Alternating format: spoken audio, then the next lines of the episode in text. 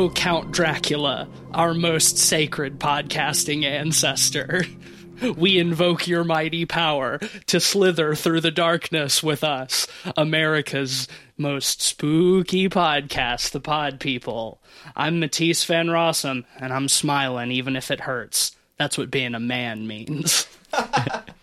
I'm Vampire Hunter D's nuts. Ben Sheets. Well, that was mine. So, uh, yeah, who is Vampire Hunter D? You're Vampire Hunter Cleaves nuts. That's right, I am. And I'm proud about it. Oh man! Uh, so tonight we're talking about uh, Cleveland's choice. Cleveland picked the 1985 anime Vampire Hunter D. I did. I did uh, pick that. Directed by uh, Toyoo Ashida. And now, if you're anything like me, you might be wondering, what does the D stand for? Well, stay tuned, listener. We'll we'll reveal that by the end of the podcast. Uh, Cleveland, this was your pick, It so was. uh, I'm going to put the onus on you to uh, ex- explain what this movie is, please. Okay, so I'm running on very little sleep. Been hitting it hard and heavy with the Drag Collection, uh, The Hunt, and uh, the Plugs come at the end, Cleveland. We're and, talking about the movie. uh, well, I know. Just I have to preface by saying that like I'm super sleep deprived and gamer brained. So Even um, if you weren't, this movie would not make any more sense. I can do it well, easy. and that's my point. Like the that's that's my point. I'm not, I'm not bullshit. Making, yeah, yeah. I'm not. I'm not making a defense here. It's it, it's not going to change my description very much. I think we're going to have slightly differing opinions on this one, but uh, I picked this one because I'd heard many of my peers in the horror community talking about uh, praising it, considering it like a like a horror classic. Uh, so I figured, oh, we need to we need to check this one off the list. And I am a big fan of animated horror in general, um, or just animated things. I'm always keen to look at some some hand drawn illustrations in motion. Puts me in a very happy, special place. And this movie caught me off guard because I was expecting it to be a gritty anime. Was this from the 80s, early 90s? 85. 85, yeah, like a gritty vampire anime from the 80s. And with a title like Vampire Hunter D, that was my expectation. Um, and I was, we were immediately met with these bright, vivid colors. And uh, spoiler alert, it is a vampire anime, but it's also a space western, and that's great. Uh, so I was I was very on board from the beginning. It has like '70s like heavy metal vibes. It's just it's lots of like bright neon glowing colors and things. Very Roger Dean, and no, well, I'll come back to that as well. But it's your classic Yojimbo fistful of dollars scenario where a a no name or in this case named vampire hunter strolls into town to deal with And what's his the name? threat. Is D. so that's why they call it Vampire Hunter D. That's right. And who's D? D's nuts. That's the way it goes. So he, uh, you know, strolls into town to deal with the threat. You've got your maiden in distress. You've got your town in distress, and yeah, your your villain. You know, and in this case, instead of the, the villain like you know running the the posse from his ranch or whatever, where the big gun gunfight is at the end, it's a big old vampire in a big old vampire castle. Um, that's very Castlevania. It's got the swoopy bits. Yes, I would go so far as to say uh, Castlevania was probably inspired by this film. I don't know the exact dates of when those early Castlevania games were coming out, but it definitely uh, shares that that aesthetic. Yeah, you know, you're right. This might have come first. It's it was close because like the first Castlevania is like NES, Yeah, so I want to say so they're not too far from each other. Um, but I would say 85. This probably came first. Look at us doing our not doing our research. Uh, just wildly speculating. Editor's note. The first Castlevania game was released in 1986, one year after this film. After watching it, I was I was pretty hype on it, and I still am, and I still want to defend it. But I do want to start by saying that I do think that this film is a bit of a victim of time, and I hate that. But I will. I'm just going to sit back on the couch and let y'all get your your whatnot out first. that I, I don't necessarily disagree with, but I will have some counterpoints on regardless. So go ahead and uh, take it away. Well, it's definitely anime bullshit. Uh, there's very little in terms of story to grasp onto in terms of coherence. I thought I had seen this movie as a kid, but it turns out I had seen the sequel Bloodlust, which came out in like 2002, which has much, much better animation. I found the animation in this movie kind of cheap looking. It seems like they cut corners a lot of times. Let's let's say to be kind, let's say low budget sure. because Sure. I agree with you. Yeah, lots of repeated shots in a row sometimes even, which was kind of bizarre. I mentioned it after we watched this movie, but this is a movie where I almost feel like it would be better presented on like a VHS tape where some of the details are lost in kind of the medium. If Yeah, it had and the CRT. more Yeah. lo-fi aesthetic. Yeah, yeah. I could give some of that more of a pass, but you know, as is in 1080p, you really see some of the corners that are cut to its detriment, I think. before I uh, defend the points, I'm also going to chime in a little bit um, on the front because I, I do have a lot of positive things to say about the animation. But another like negative point I will bring up is the sound design. A lot it's of rough. a lot of anime from this time suffers uh, heavily from poor sound design. Another good example would be the the Robot Carnival like anthology construction cancellation order, the like Katsuhiro Otomo like Oh, yeah, illustrated. yeah, I did yeah, one of the parts for and the rest like that it, it felt very similar in that respect where the visuals are all very bright and neon and powerful but very often the uh, the mix is is quite off where the sound effects are like overtaking the music and like the mu- the music is like very quiet compared to the the dialogue and the rest Yeah, and, especially in like a lot of the action scenes, Mm-hmm. it almost felt like like lounge music accompanying what's supposed to be like high intensity action fight scenes. yeah, it didn't work. and I, I feel I I'll go as far to say as like the foley is pretty bad too. Like the the sound effects do not sound particularly good. The mixing doesn't help, but I would even say that like their their recordings are just not great in general. Yeah.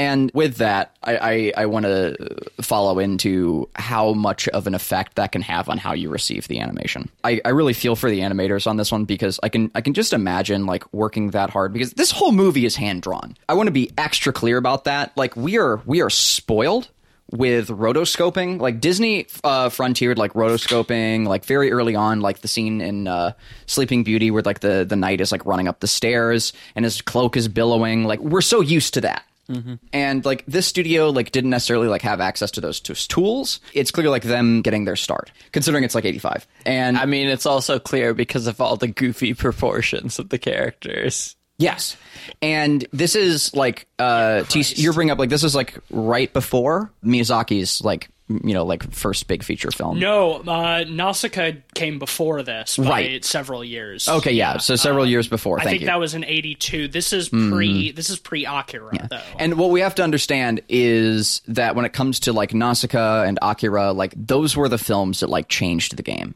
Yeah. Like Studio Ghibli and Katsuhiro Otomo revolutionized the animation industry. And this film is coming out like roughly around the same time as as these movies, like sort of sandwiched between the two. Clearly by a smaller studio that's getting their start and is doing everything by hand. Whereas Ghibli was pioneering a lot of a lot of new things. This film was like sort of sticking to like a lot of like the the classic standards in sequencing and the rest that is not aged particularly well. I think uh, a similar sort of film is the animated uh, Lord of the Rings or Fellowship of the Ring. It's Oh, only the first part, you know, that was never like made into a full trilogy. uh, That's rough. it is. It is rough, and I, and I, and I see them like they, they use a lot of the same tactics, um, with like holding on shots, having a lot of still, you know, like material. But I personally have been getting into animation at my current job a lot, like for our marketing stuff, and I've been doing a lot of it by hand. And I've been just learning in real time just how fucking hard it is. Like I was animating a cape the other day. Guys, fabric is really fucking hard.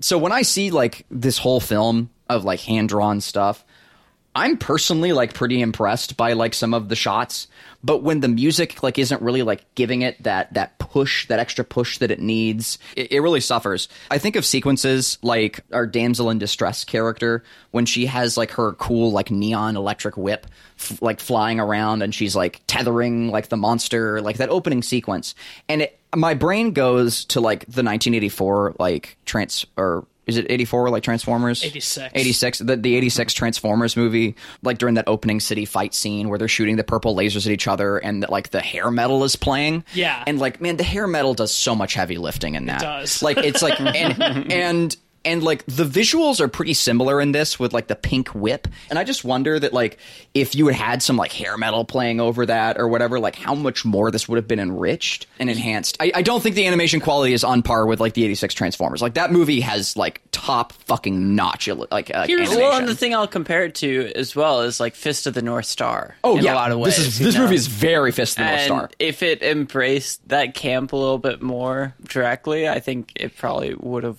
helped it a little bit. Well, but also, I think the aesthetic is too clean, and that's because it's a modern transfer. though I do agree that the the animation is pretty cheap, I'm not super eager to like really dunk on it for a lot of the reasons you've brought up, Cleveland. Like animating is hard; it's done by hand. Like animating an entire film like this is a feat to be proud of, and I think that. Despite some of the things like the wonky proportions on the characters, like multiple female characters in this movie have just in massive foreheads, like easily half the the the size of their head. Can head. we also talk about how the main lady, her dress doesn't even? oh we're go- gonna get into that we're gonna get into that we'll get we'll get into yeah, that. put that on the back burner because yeah we're, we're gonna talk about that my my point is is that I think that the cheap animation would be charming if the story and the characters were actually interesting. Ye- mm. if if like there was if there was something to connect with i would think less badly of the sort of like cheap animation because i think it would it would provide a little bit of charm and and the sound design that we've already talked about as well the problem is is as ben has described it a couple of times the narrative is complete anime bullshit the plot is bare bones. There's a shitload of exposition that is completely irrelevant to anything. And almost all of the voice actors have the charisma of like a damp dish rag. And jesus yeah how okay go off king I say almost all. There are a couple of exceptions. Uh, the mayor's son, who is just doing his best Foghorn Leghorn impression, is is pretty good. yeah i, want to i want to go back to him as well I, Uh, I but- like I like him. He's not in enough of the movie, but so much of the dialogue is delivered in just like monotone. Or like bad accents. Oh well, the nasty count's daughter, Yeah, uh, is with her terrible is doing fake British doing accent. one of the worst British accents I've ever. Yeah, I mean, rough, Well, yeah. well, we should we should clarify. Uh, we did choose to watch the dubbed version instead of the sub version because apparently that was recorded first because this was originally intended for Western audiences. So the Japanese audio was done afterwards. So we decided to get that that quote unquote original experience. I almost wish we had gone subbed. I think I might have liked it a little bit better. Yeah. Uh, because, who boy, especially the Count's daughter, Jesus Christ.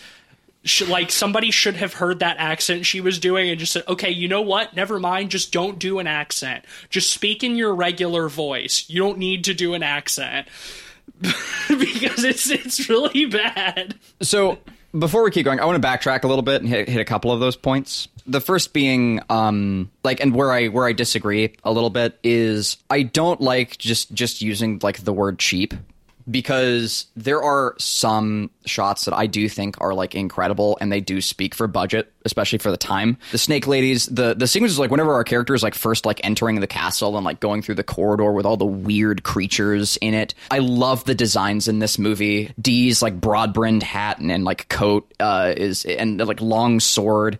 Uh, and his horse is so cool. The big pink skies as well. Like artistically, there is a lot going for this movie. The references to like Roger Dean's work in particular are amazing. Like the horse that D rides on just is like uh, one of Roger Dean's designs. Like like the the back the hind legs, like the the mechanical like construction there is identical. I adore that.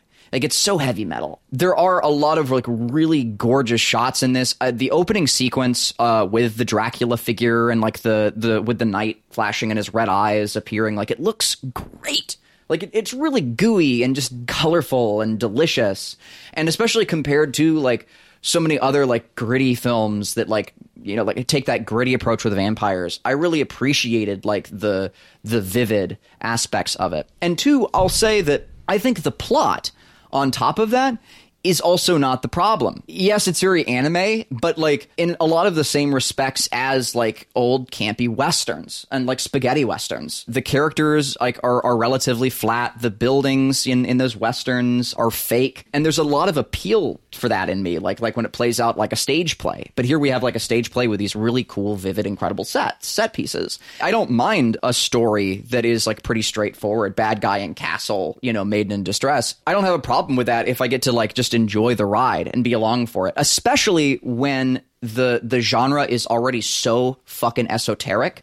Like we have space cowboy vampire movie that's already really wild, and to do that and then also like get into like weird like nitty gritty lore would take me out of it. I think. Now here's what I'll say. I think the reason, the biggest reason you, you touched on a little bit why you were using the word cheap, which I don't I don't like to use, is to do with the proportions and the, the characters, which takes away a lot, and that's not uncommon in early anime where the backgrounds, a lot of like the action sequences are all like top notch, but our characters' faces look weird. And we're very particular with faces. Your average person is more likely to identify like what's wrong with a face and those details. And it was particularly apparent in shots where we're looking down at a character and like the perspective isn't just right.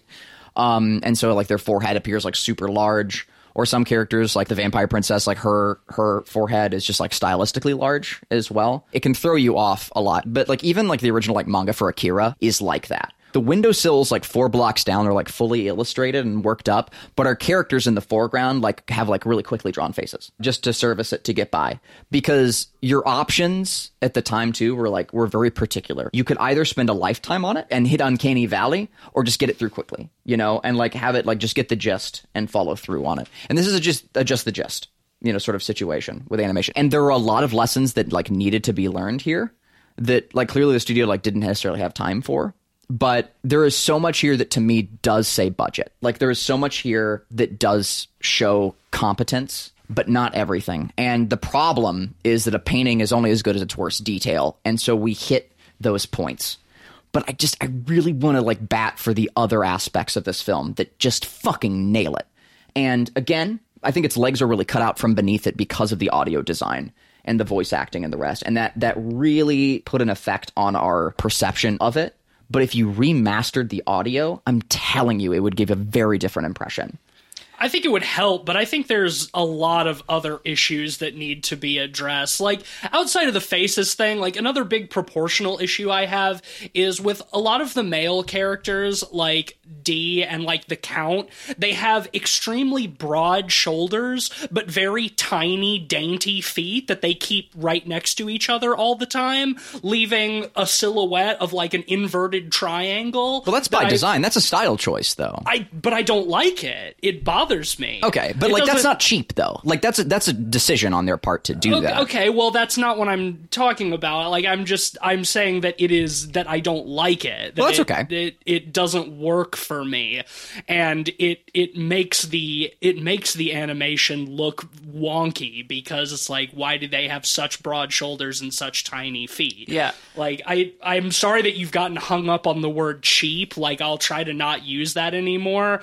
No, it's fine that you but- felt that way about it. Like I that's mean- that's okay. Like Yeah, I'm just I'm just making And to be devil's advocate, like I've seen plenty of anime movies around this time that I found less cheap looking in that specific context. You know, movies like Golgo 13, just like a secret agent movie, or Devilman Crybaby, the original series. A lot of the, the animation in that, you know, it seems like it was done for the same budget, but it was much more successful in what it could pull off. And I don't want to say that they didn't do enough with the budget they had because you never know. Animation is fucking hard, like you said. But again, like some of the corners that were cut, it feels like their scope of what they wanted to do exceeded the budget they had. or maybe the time. Yeah. I think that part of it too is I think they had so many ideas uh, in this sort of going along with what you're saying about scope, um, where I think the the story is really messy. Um, I think they just had so many ideas that they wanted to put into this thing. I feel like this is just me speculating, but the amount of stuff that's crammed into like this 80 minute anime film feels like enough material for like the first season of like a long form anime show. And trying to do all of it in this movie gives the impression of like ADHD, like it can't focus on what it wants to do. It feels like a little child that's being like, and then and then the big monster stands up and he throws the the bomb at the at the vampire hunter, and then and then and then he goes into the castle and there's a there's a ghost tiger, and then and then and he and then he punches the wall, and then the and the ghost tiger dies, and then and then and then there's a witch, and then the and then and then the floor and then the floor breaks under him and he falls into a cave and then and then there's some snake ladies and these are events that actually happen in Yeah, no, movie. and, and here's the thing. I, I do want to say, I do want to say, I disagree a little bit with like the the previous point, but here I agree fully with that. I personally just found that charming as hell. it's kind of funny, but also at the same time, like I find it I find it a little bit frustrating because I think some of the ideas in and of themselves are really interesting and like you you've been praising like the design concepts of the film. And I think rightly so because there's a lot of very cool visual elements here and I think that these ideas are all cool but I would like to have more time with them. It's like as soon as they've introduced one thing we're immediately moving on to something else. Oh, no, that's very true. And then and that that cool concept that they've introduced is not addressed again. Like the you you mentioned the when he first goes into the castle and there's like the hallway that's just like writhing with all this like myriad of uh, like monsters and weird creatures that all have these really cool designs and he just pulls out a shiny stone that like blinds them and walks through and that's it. Well, and it's like To be fair, in in Lord of the Rings, they do the same to get past the statues. You know, like they pull out the light of uh what's it? yeah, the Like, light of Elendil. the- yeah, I- like like it's, it's pretty similar. It's pretty similar. Just saying.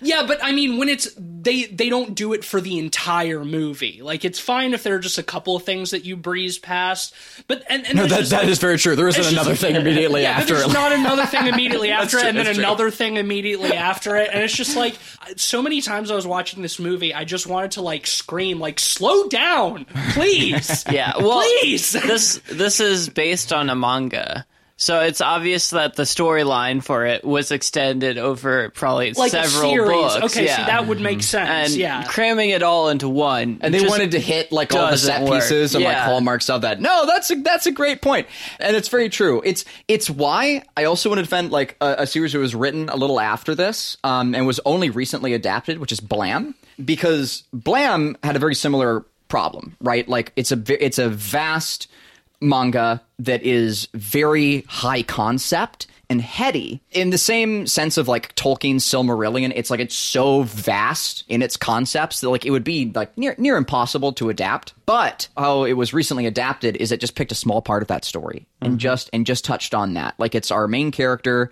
and he just much like your western stories like he he enters the town comes across these people we don't get his backstory he's just your your your traveler and he goes through helps these people and then the movie ends and you know that he has a much longer winding path like throughout the manga but we just get to touch on this one little story and because of it everything is given the attention that it deserves and yeah, you've over got two to hours compartmentalize. yeah and and like that's a great example of like how it was finally adapted and i hope that they adapt it more You've got to pick and cool choose because. I feel like in as as like a as like a full like anime series, there could be fucking four episodes dedicated just to D's siege of the castle. No, that oh, no, happens four like episodes. That happens like, midway I'm- through. Like I'm a- picturing like Bleach that did like the whole like Bounto like arc that lasted like over a season that was just entirely filler. I could see this going the exact opposite direction too. Like there's definitely like a middle ground that you're suggesting that works.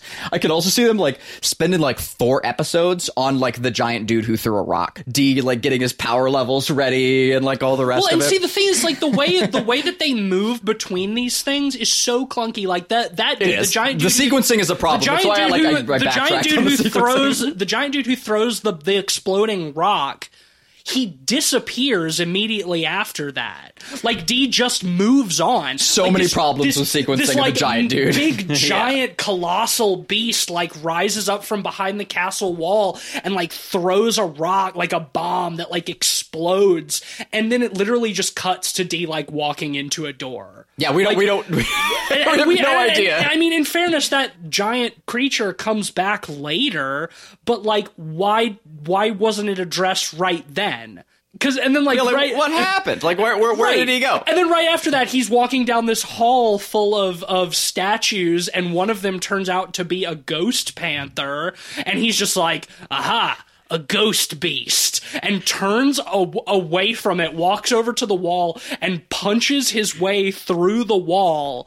And as the ghost beast is jumping after him, some rocks fall through it, and it disappears. And then there's just a witch who's like, "Aha! You have defeated our ghost jaguar." It's like, what the fuck is happening? what is going on? all of these things pros in my opinion. Like like i i love that shit. Like it rules. It's it you are absolutely right. It is axe cop esque right? Like it is like like a like a five year old like it a ghost jaguar? What the fuck? Awesome. What i will also say about that because it's like that is like probably the most ideal moment. Because we have our hero like going through these like strange caverns encountering weird creatures quickly. I had the opportunity growing up to to read the full color prints of flash gordon. And I cannot tell you how similar this is. Talking Like, to our 80 year old listeners I, now. I really am. I know I'm like I there there probably isn't a single listener like who who, is actually also knows who can Flash relate with this. Is. So I want or, or yeah yeah or, uh, right probably even that and like um, I mean I, I- hopefully but anyway um, I barely so- know what Flash so yeah, Gordon is, and let my only knowledge of Flash Gordon comes from you. so yeah let me let me educate you real quick all right like Flash Gordon Real boomer hours. set yeah honestly though flash gordon set like the the precedent for like high science fantasy. You have buck rogers before it but flash gordon is what just absolutely elevated the genre and it is awesome. If you want to have like an amazing time look up like some of the the flash gordon illustrations. They are so cool. And the ideas are so neat. And like growing up like flipping through these as a kid and seeing like flash come across um like being like thrown into the chamber of like gator snakes. You'd have like these like fins on them. And it's just it's like 70s like psychedelic you know sort of stuff but like, like well before the 70s mind you it influenced like that whole genre and series and like when when people think of flash gordon they think of like flash ah, and how it was adapted and i would i would kill i would kill to see a modern adaptation of it like done with like a like a big budget because there is there are so many like happen. wild like Jim Henson esque designs. It's very labyrinth like. There's a whole like underwater book. It's like many series long of him encountering like these really fucking weird like hydra octopus cybernetic creatures you know and he's just like blonde like hero man like fighting them and it rules it's so much fun because like unlike superman which is like ah, I'm the Ubermensch. I shoot my laser eyes at robbers. Like, this guy's fighting, like, the most fucking weird creatures ever, dude. It's But he's not fun. fighting all of them in the span of 10 minutes. No, dude, he kind of is, though. Each panel to the next is another weird, fucking, like, crazy psychedelic monster. I take it back. And the whole thing is, like, super ray punk. I need to go back through it. I, I'm, that's really what I'm kind of telling myself right now. It's like, it's, it's time. It's time for me to reread some of that shit. But this movie hit on so many of those particular points for me like roger dean flash gordon it does an amazing job of paying homage to that era or those eras of classic pulp science fiction and I mean, in it- that i give it i give it five stars It doesn't surpass any influences it has. though. no it absolutely doesn't like and and that yeah like in that respect in paying homage five stars. After that, yeah, we got, we, have, we got problems. We got problems here. And again, the sequencing is a big part. Like the bit where when he's leaving the castle with the big guy again on the bridge, I dare you to tell me what's going on in that scene. like I, I'm with you on that. Like I, I am. I'm not. I'm not fully like gonna stand this movie. Like there, there are a lot of problems, but the things that it hits are so personal to me and so rarely hit upon. They're things that I want more of desperately in movies. I'm over the moon about, and I, I was so happy to see. And I, I just want to make that. I just want to put that down there and out. And now we can get back into the the bullshit and all the other things. But just goddamn, please, Yeah, it's so good in that There's respect. a lot of cool ideas, but it's all just fucking jammed together incoherently. And I can see how you would find that frustrating. Like, I, I- I, do, I do. I, I found it charming, but I do absolutely see how that would be obnoxious. It's like how many times in this movie is the plot driven forward simply because the vampire hunter refused to kill a monster or vampire when he fully had the opportunity? And then they Yeah, but then we get to come see it again. And then, and- yeah, and then they come and then they come back and cause more problems. Like this is a plot point that happens multiple times in the movie where the film would have just ended if he had just killed one of these characters when he had the chance. And I understand it's like, oh well, we got to have the rest of the movie. Well, then write it better. See- because I mm-hmm. like I don't like who's supposed to be like our hardened vampire hunter protagonist who they clarify like vampire hunters are like a very special breed like highly trained very specialized killers that you hire for exactly what he's dealing with in this movie. And multiple times with the fucking mutant guy who can warp time and space but only uses that ability a couple of times for some reason. Uh, with him with the count's daughter these moments where he has them at his mercy essentially has his sword at their throats and just turns around and walks away for no reason. Like these are highly villainous characters. The Count's daughter has a weird face turn that doesn't make sense and doesn't really work. We can talk I mean, about that. there was logic applied to it. It's just not great logic. But, But it's like, well, uh, it, the Moon logic. uh, the the the time and space mutant guy whose name I've forgotten. Uh, at, at one point, like he kidnaps the damsel in distress's little brother, uh, who is uh, anime Bobby Hill, because that's the way he talks. Kidnaps anime Bobby Hill, uh, Bobby Coon, and. Uh, D goes after him, and the fight ends with him cutting that dude's hand off and could kill him right then and there, but doesn't. So that's actually touched on in the movie. They do make it clear that like his philosophy is like ending someone like after like a, a fair defeat is cowardly. Like that is. Oh, I is missed that. it, it well they say it they do they do make that clear in the film like Well, maybe like, that's on he- me, but that's- he does let them go because he's already like kicked their ass and like that's his thing and that's like and i know i know that like it doesn't it- make sense for a vampire hunter. It- well- it just doesn't to me. I, I kind of like that about the character. Like, um, I don't think it's well executed, uh, but I, I do want to say that it was explained. It- Was it well, like when he just like walks past some of these characters? No, you're right. I agree. But they did explain that. Like, they do make that clear, and I like that about his character. I like the idea of a gritty vampire hunter in this neon landscape who has a little bit of compassion. That's nice. That's dynamic, even. Is it executed dynamically? No, no, absolutely not. But there's a grain of goodness there.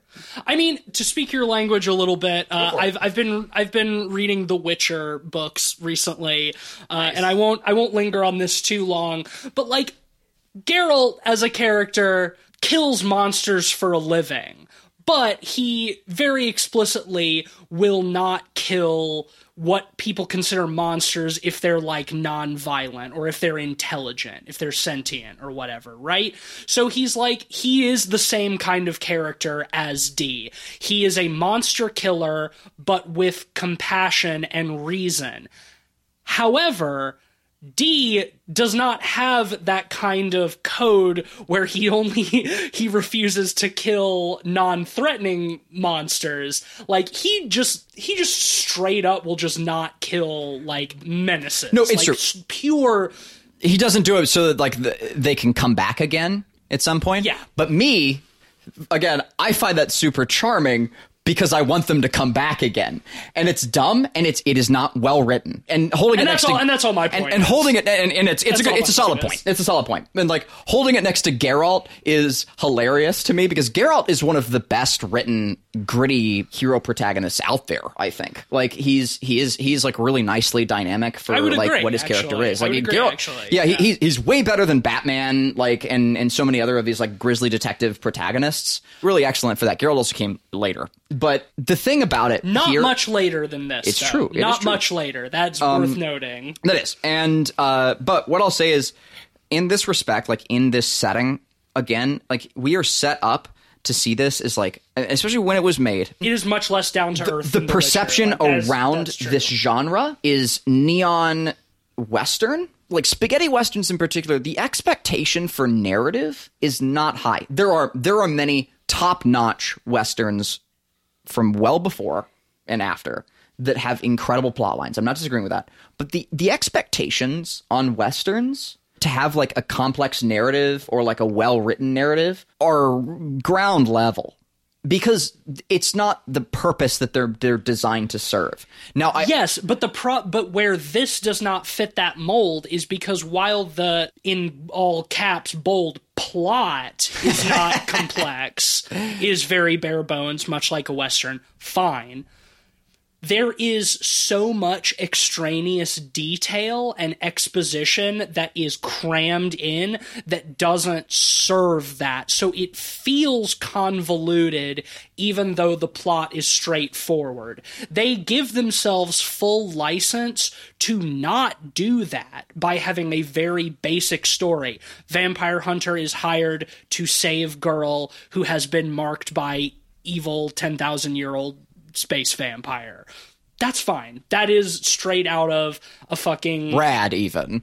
that is that is straight up out of as you say a spaghetti western or you know if we're tracing those roots out of like a Kurosawa film. But then when you start adding all of this extra bullshit that doesn't that just makes everything more confusing when it doesn't need to be, that's where I find it frustrating. Because it's like you don't have to do this. Yeah. You don't have to do this. See, I think- I like think the plot because it's itself simple- is not convoluted. I think it, because it's simple, I'm willing to give it like more of a break for being mega weird and convoluted, like like and, and abstract Like- and like poorly done. Like I'm I'm willing to give it like more of a break because like it it, it is already like so simple like plot wise. I give him a pass. I let him get I, away with it. I have a general principle for camp like that. I have a problem when campy movies get too far into exposition because that's not what I'm here for with a campy movie. Bingo.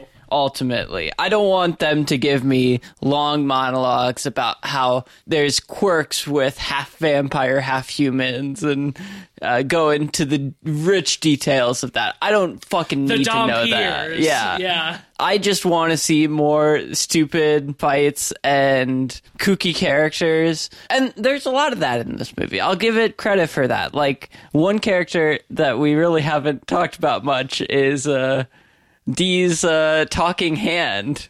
I was just about to bring that up because that's such a good example of something that has zero significance to the actual plot and is just bullshit. It's but at the never same, explained. But at the same time, at the same time, never explained it is that, like dog. it is like the one detail that I'm willing to forgive because it's so nonsensical that I I find it really amusing. it's I, awesome. uh, it's great, man. Can I ask the question you asked during the movie?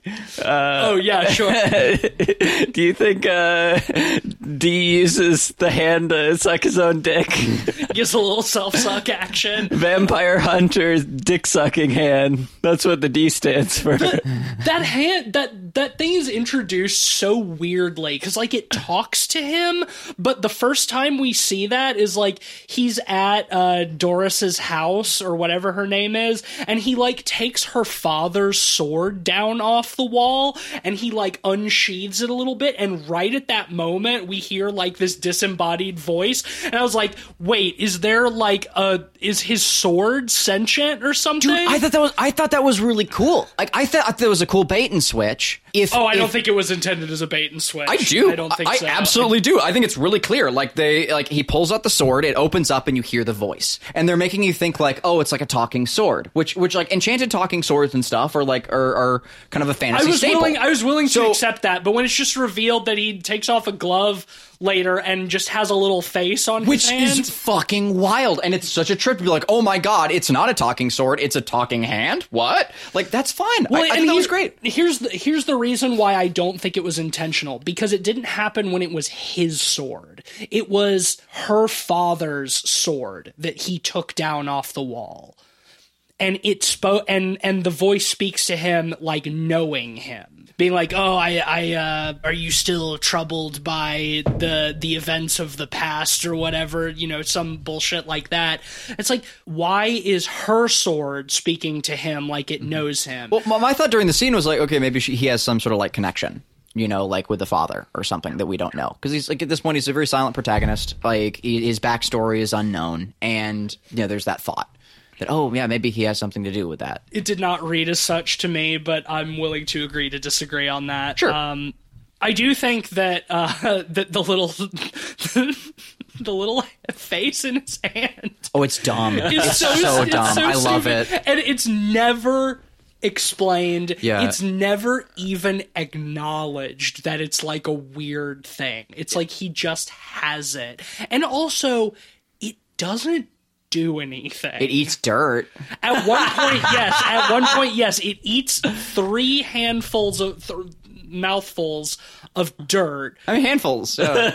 Yeah, to try to to try to Get the energy to Conjure suck up the monster. to suck up a spooky. but it doesn't red have the mist. energy. Yeah, it doesn't have the energy, so it needs D to wake up. So it just slaps D around a few times, and then he cuts the mist in half. Hell And yeah. This is what I a mean about hero. camp. You know, it's stuff like this that I really love and appreciate in this movie. I don't want them to go into detailed explanations of the hand Oh or no no no no anything no! no. else. They don't they don't explain it, but I was not asking for them to. And I wish because I don't care. more of the movie was like that. I wish less exposition was dropped in there to interrupt the batshit aspect of it. Speaking of things dropping in and moving around and fighting and whatnot, uh, another animation point I want to touch on um, that I think uh, a lot of other anime down the road left behind that should be that ha- I mean has actually recently been readapted is the really colorful action movement backdrops in this. loved that. I will. I forgot to bring that up earlier, but that is my my biggest caveat on the, what I will, I guess, call unsatisfying animation for me. The fully dynamic moving backgrounds during the action shots, great. Love Cool. that. They're Yeah. so like seventies, like the the color palettes, rich like teals and pinks, uh, like pulled designs. They look like sweaters from the eighties, and they're they're so cool. Like I, I love I love the palette, and up through like the the, the mid two thousands to now, like so many of those like shonen jumpy anime, they just do like a colored backdrop with like moving lines and it is after seeing this it just strikes me as so fucking that strikes me as cheap and lazy. You know like like just having our characters Yeah. like talking with just like the moving lines behind that's just like t- two or like six like alternating frames. Yeah. um whereas like yeah this is just these vivid colors and it's so cool. But it has recently been readapted by actually something that was also a manga from around the same time. That's JoJo's Bizarre Adventure. JoJo's Bizarre Adventure has has brought that back in a big way and look at like the, the following it's gained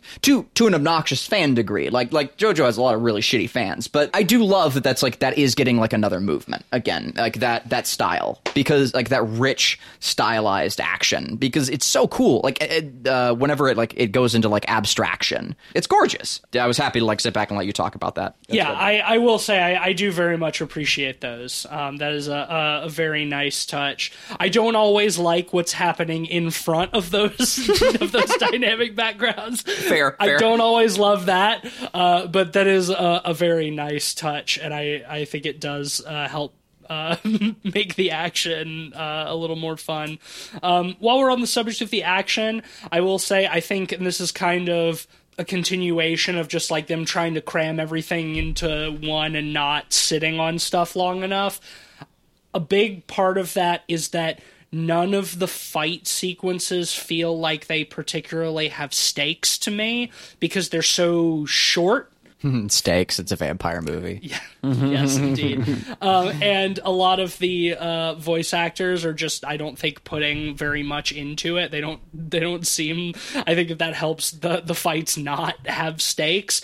But it's like everything happens so quickly that it's like we're always moving on to something else that it got to a point where like I was getting adjusted to that rhythm, that pacing, and it's like a fight scene was starting. I'm like, yeah, I'm sure this will be over in 30 seconds and we'll be on to something else. And sure enough, like even the final fight scene lasts like a minute the final climactic fight between the 10,000 year old count and and D is reduced to what almost feels like an afterthought. And and I think that that is just it just makes so much of the movie so anticlimactic. Like I was I was waiting for a really big like release you know something that that felt like the rest of the movie was building up to it. And I don't f- I don't feel like it ever got there. I don't know how you guys feel about that. No, no, I, I, I agree. Like the, the final like fight between D and the vampire villain, like I, I, I would have I would have liked a little more out of that. I, I agree. I like the ending past that though, like him like wandering off into the sunset, like with them like Oh yeah, well, calling to him from the mountainside. They've got five minutes for that scene. they've got they've got five minutes for very long shots of him riding his horse through uh, various wilderness locations. I wouldn't have it any other way. I, I, I, when it comes to Um, I that, mean, sure, it looks nice, but it's like it feels like an undeserved denouement. You know, if there was like an actually climactic fight scene before that, then it would have been like, all right, now as the film is winding down, we have some time to to relax and just see D riding off, you know, for a while to to his other adventures. You know, the long shots and the long sequences give a mm-hmm. sense of distance. He's traveling far and wide, but it's like. it, it checks. It's, it's like five. It's five times longer than the actual final fight scene. I would have been okay with it, like if there had just been like one big, like really effective shot, an anime to follow. Like you, you Well, get, it felt like, get, it felt the, like anime credits to me. Like they, yeah. Mm-hmm. it's it's the kind of stuff that you in a, in a modern anime television show you would see as the credits with some Japanese pop song, you know, over the top of it, where it's like we're seeing D like riding through a field. Thank God it doesn't with, have like the- the, the sun, with like the it. Sun better without. setting in the background as like the credits roll, and you know some pop song plays. Like that's what it feels like, but the credits are not rolling over it. You What, know? what, what I'll say is, I, I again, I, I really appreciate. I think like the denouement missing is what was really needed. I, I think that that sequence after is great, but it does check all of the boxes. Like we do get like a final confrontation with the villain. He's got all the people around him. He's doing his fucked up marriage ceremony that like our our uh, princess has to be saved from. You know, kind of scenario. But even if it was stereotypical, like like afterwards, we see so many of the sequences where the villain is like, "This is impossible!" Ah, like, right. like, well, you know, should have had to fight his way through all of those minions to get to the count, and then there should have been a moment where it looked like the count was going to like easily defeat him, and then and it's like we kind of have that, but it's all cr- it's all Mm-hmm. crammed in to such a short span of time with like uh he throws D around with his telekinesis for a few seconds and then it's like what D is resistant to his powers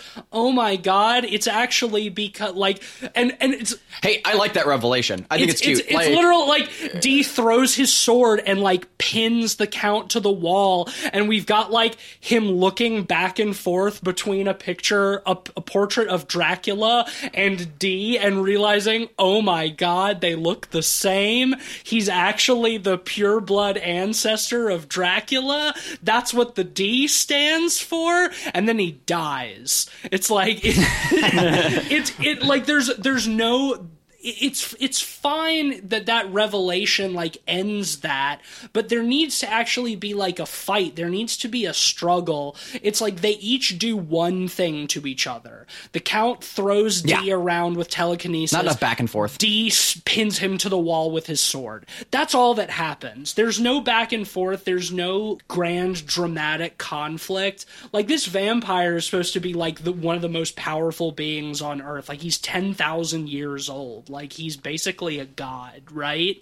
And his attempt to kill D is half-hearted and then D half-heartedly kills him back.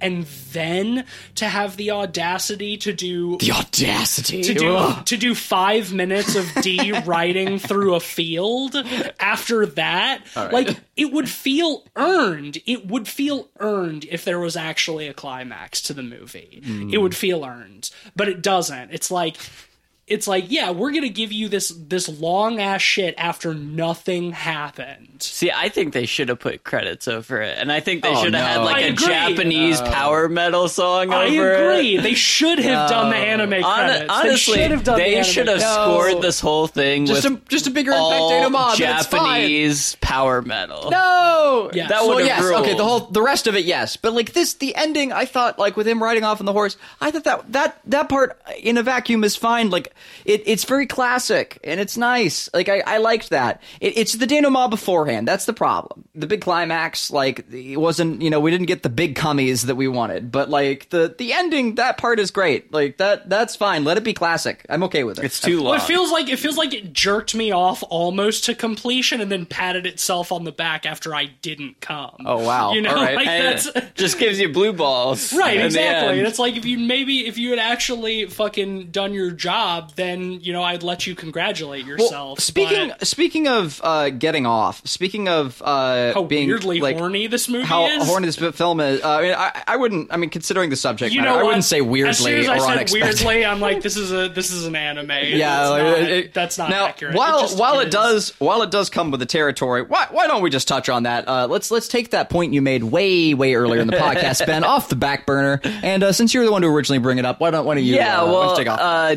Doris, the the damsel in distress character, is the Doris in distress. I bear, I hesitate to call it a dress because it doesn't even go below her. It's a uh, fabric hips. belt. It's It a it's a belt of fabric. Yeah. It's It rough, is man. a it is a slightly longer than average T-shirt cinched by a belt. yes, And- because I say T-shirt because it does not fully cover her undergarments by any means. And I don't think she's supposed to be an adult in this movie I mean, necessarily. her age is not specified, but she is a young woman for sure. She has a, a child brother, so she's uh, she's definitely not that old. Yeah, I really want to touch on that. Like, it's a problem in anime, and this film is like definitely at the root of it. And I really hate how many other films after this like also did the same thing and continue to. Because like even like in the manga too, like Akira is guilty of it. Our damsel in distress character, like. She she's kind of set up to be like 15. Like let's be real about that. Like like that's that's the age that she's supposed to be in this and it's fucked up. Come the fuck on. You know like I don't care when this was It's made. never fuck you. it's never like that's not what it's stated, about. but yeah, she's she's a teenager most and I mean, likely. like, Yeah. pedophile noble. That makes sense. Yeah, yeah, I yeah. mean, the like, villain, for yeah. the villain. But why are like we as the viewer like primed to get all the upskirt shots? That's what's not all right. Well, Yep, and she, exactly. She offers she offers herself to D as payment for saving her. Now I will say, She's like, you can do whatever you want with my body or whatever. It's like, I don't need that. no, I don't need it either. I do think that like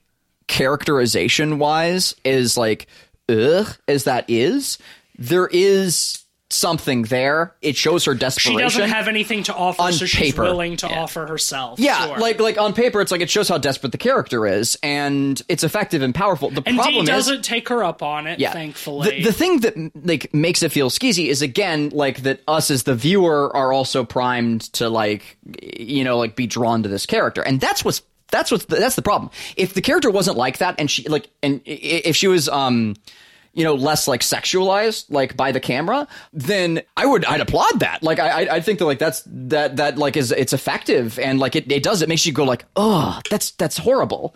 Because it is. It's a horrible scenario to be in Um, but, but, but we can't we can't have that we can't have that at all. And But Yeah, then later somebody- year old. yeah, it's a problem. Well, well, I mean, again, like, like even like as a fifteen year old, like that, that, that makes you go like, oh no, like that. It's terrible that she's in that desperate of a situation. Like that, that's fine. But again, the camera and like the execution does not allow that at well, all. well, yeah, because later somebody rips off her crucifix. Beforehand, actually, with the wolf. Uh, no, it happens twice. Though it happens Oh, the first time yeah, with the right. wolf, but the and and that's real. You know that allows the the creepy pedophile count to like bite her and mark her or whatever. Okay, sure. But later, somebody the the doctor who has been turned into a vampire or is evil or, or whatever Oh yeah, rips off her crucifix. part and sucks. It also rips her dress and and pops out one of her titties too. Mm-hmm. And that is that is where it's like It's just ex- exploitation. completely. It Yeah. has like they could have just as easily not done that. It didn't add anything to the scene except making me feel uh, uncomfortable. Yeah. Because it's just like, oh, the woman is in a vulnerable position, so then she has to also be rendered nude. And I hate it too because it- like like we we're set up like with the opening scene with this character being competent as hell. She's yeah, like, she like fights a like a Yeah, a- she's out foraging. a, dinosaur horse or at the very It's so cool. I Yeah. love that opening sequence again, minus the upskirts, like um, which is all the time. there's because, like, multiple her- of them. Yeah, her, her skirt is just like like a- any angle. I don't care if it's like looking down, like any Yeah. angle we we can like yeah. Her like- ass like- is out Her ass is out, and Yeah. like it sucks, man. But like the rest, like like her character wise, like at the beginning there, I love it. Like she's shown she's shown to be competent with her like cool like laser whip and stuff. It- it's neat. And uh, Yeah, she's been taking care and then of later herself just- and her brother, but she has to hire Right, D it- because she's as soon she- as D is introduced, yeah. like she just becomes a damsel in distress and becomes useless. Well, that's the thing is like it it, it makes sense for her to have to hire D because she's confronted with a force that she's not equipped to deal with. Like Mm-hmm. she's competent, but she can't fight this ten thousand year old vampire noble, right? Like he's much too powerful, so she has to hire D. But then she not only does she become a damsel in distress, but she also falls in love with D for no reason other than movie requires love interest character. You know what I mean? D doesn't reciprocate. Like the film does not end up with them being together, thank God. But like so much of the movie revolves around her once again, like you mentioned, now just being nothing more than the damsel in distress, and also being like, "Oh, I love D so much. I wish he would uh, be with me." You know, it's like, why don't we don't fucking need that shit? We really don't. Yeah, that is very true. Now, one other character point that I wanted to mention again is the mayor's son because holy fuck, that character rules. Um, he he rules so much.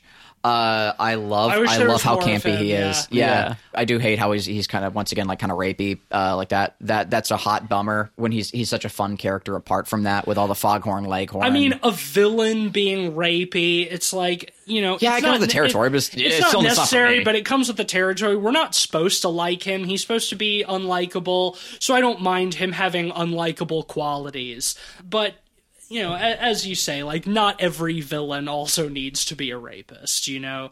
Um, but that character is uh, one of the only. Vocal performances voice performances in the movie that i really really like uh, because as we've mentioned a couple of times he is doing his best foghorn leghorn impression um, it's not great but he's definitely capturing the ethos Yeah. and uh, and and that makes him really fun. I wish he was used utilized a little bit more. Um, we do have the great plot point of him uh, spying on uh, the vampire's minions and uh, stealing their what's it called time bewitching incense. Yeah, and it's is just ju- a candle. It's just a candle, and it doesn't actually do anything time related. It just shines real bright, and vampires are like, ooh. okay, I brought this up during the movie. I brought this up during the movie. Like And it's not going to make any more sense now than it did. then, No, but it doesn't. ahead. But I personally, again, I love being given the space to apply my own moon logic to something like this. Because you can say right you, you can look at this and, and it's very it's very star trek fan esque like it's, it's very goofy. I, I get that. But still I, I i gain a lot of joy from that that looking at like a sequence like this and saying oh yeah okay it's a time bewitching candle right? Mm-hmm. Vampires are immortal. So they are already bewitched by time. So this is something that like reverses that process or counters that process. Cool. That's a neat idea. That's fun. And oh, some warlock somewhere made it with a neat backstory that we don't have to know about. Yeah, but you had to pull that entirely out of your ass. There's Yeah, nothing in the and film I that love suggests and I love movies that let me do that. That's what I'm saying. Is I get to I get to explore and play in their sandbox that they've given me.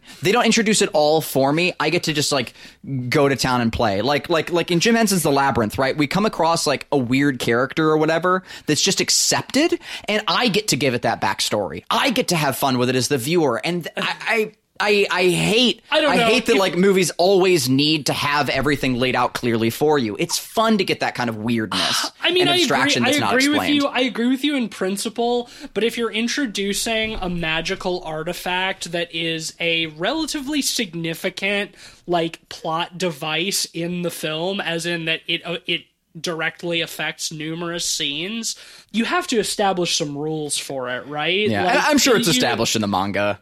Yeah, maybe, maybe it is, maybe it is, but it's like they they they name it multiple times. There was like, oh, the time bewitching incense. He has the time bewitching incense. I have the time bewitching incense. But it's like all we see it do is, like I said, it shines really bright, and vampires are like, ow.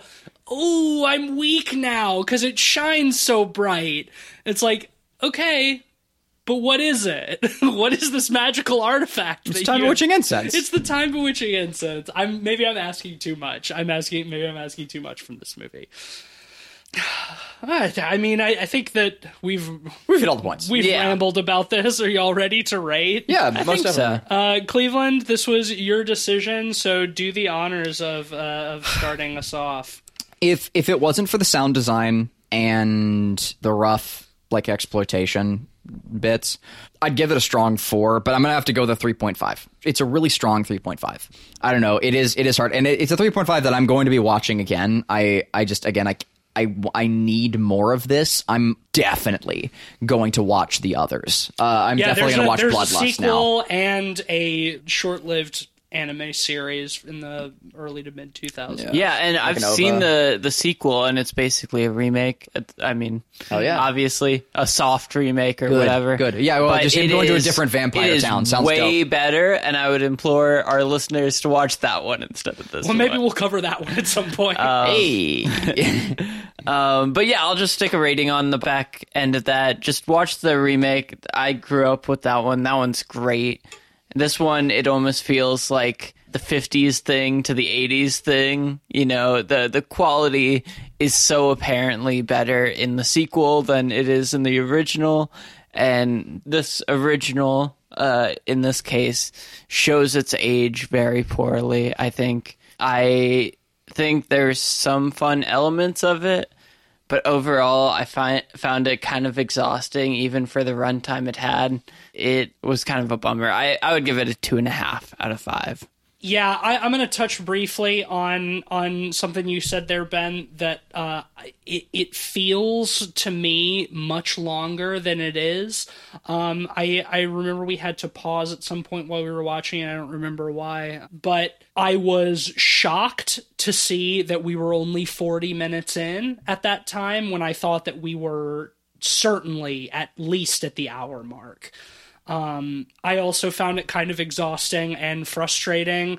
Uh, I think that the the design concepts are cool, but man, uh, they didn't have either enough confidence in those ideas or enough behind them to flesh them out in a meaningful way. Um, yeah, this is going to be a uh, a two out of five for me. Um, I'm not super enthusiastic to see it again, but that will give Vampire Hunter D or Vampire Hunter Dracula Or dick sucking Hand or. Dick Sucking Hand, whichever you prefer, uh, an average of 2.7 out of 5 pods. Moving on to next week, Ben, it's your choice. What are we watching? Okay, so I have been digging around at new movie releases lately, and I found uh, what I think might be a gem. I saw the trailer and I found it very atmospheric and very unique and interesting, and I feel like it would be very much up our wheelhouse. It's a movie called Seder. Um, Ooh, it I got think a, I've heard about a tiny release. Um, kind of has been going under the radar for the most part. But I saw the trailer and I was super impressed, and I'm super excited to talk about it. So Cool. I think I've seen little whisperings about that movie here and there on Twitter, so uh, I'm excited to check that out. Cleveland, who is giving us money for the podcast this week? Are you tired of being respected? Yes. Are you tired of being portrayed as strong and powerful Yes. and not All the needing a time. man? Yes. Are you are you tired of uh, uh, only being uh, a, a, a, a woke branded? Uh, oh God, I can't even get it out. Ironically, uh, virtue signaling character. Well, fear no longer because now with skirt belt, you don't have to worry about that anymore. Skirt belt, always uh, be looking up. On the bright side. Skirt belt for the ones below the glass ceiling. awesome. All right. That'll bring us to the end of this week's episode. If you like the show, then please head on over to Apple Podcasts and leave us a five star rating and a couple of words of what you like about the show. Uh, that would be uh, very helpful to us. That'd be great, And we thank would you. appreciate it um, very much. Uh, you can follow us on Twitter at PodPeoplePod and at letterboxd.com slash podpeoplepod where you'll find a list of all the films we've talked about on the show with our average ratings and links to those episodes. You can follow me on Twitter at some spooky snake. I'm on Twitter at Mr. Sheets. And I'm occasionally tweeting for Light Arc Studio as we put out progress on It Stairs Back. You know the drill. And also, as I uh, uh, wrongfully uh, uh, uh, boosted uh, at the beginning of this podcast, deal with it. Um, uh, you can check out the Dreadx collection, The Hunt, and I strongly suggest you to because it is full of banger indie titles from really fucking awesome devs uh you're you're gonna have a fucking blast. Like seriously it, it's only like 10 bucks. It's on sale. Should still be on sale at this time. Um and even if not it is like each one of those games on its own is worth that price. Like it is it is such a fucking steal. Go check it out. Dreadx collection the hunt. If you like the thing and if you're listening to this podcast i mean you you you do right? Like I hope so. how do you how do you not? Um uh if you like the thing it's uh the the metagame is set on arctic base it's awesome. And you, then you explore the files, which are these other indie titles as well. We're given a lot of time on this one, so they're really polished, clean, clean games, and I'm just super proud of it. And God, you'll you'll believe it when you see it. So go go check out go check out the hunt. All right. Well, thank you as always for listening. And if there's one thing you take away from this episode, I hope it's that if you are ever accosted by a ghost jaguar, you can just punch your way through a wall and that'll be taken care of. It's that easy.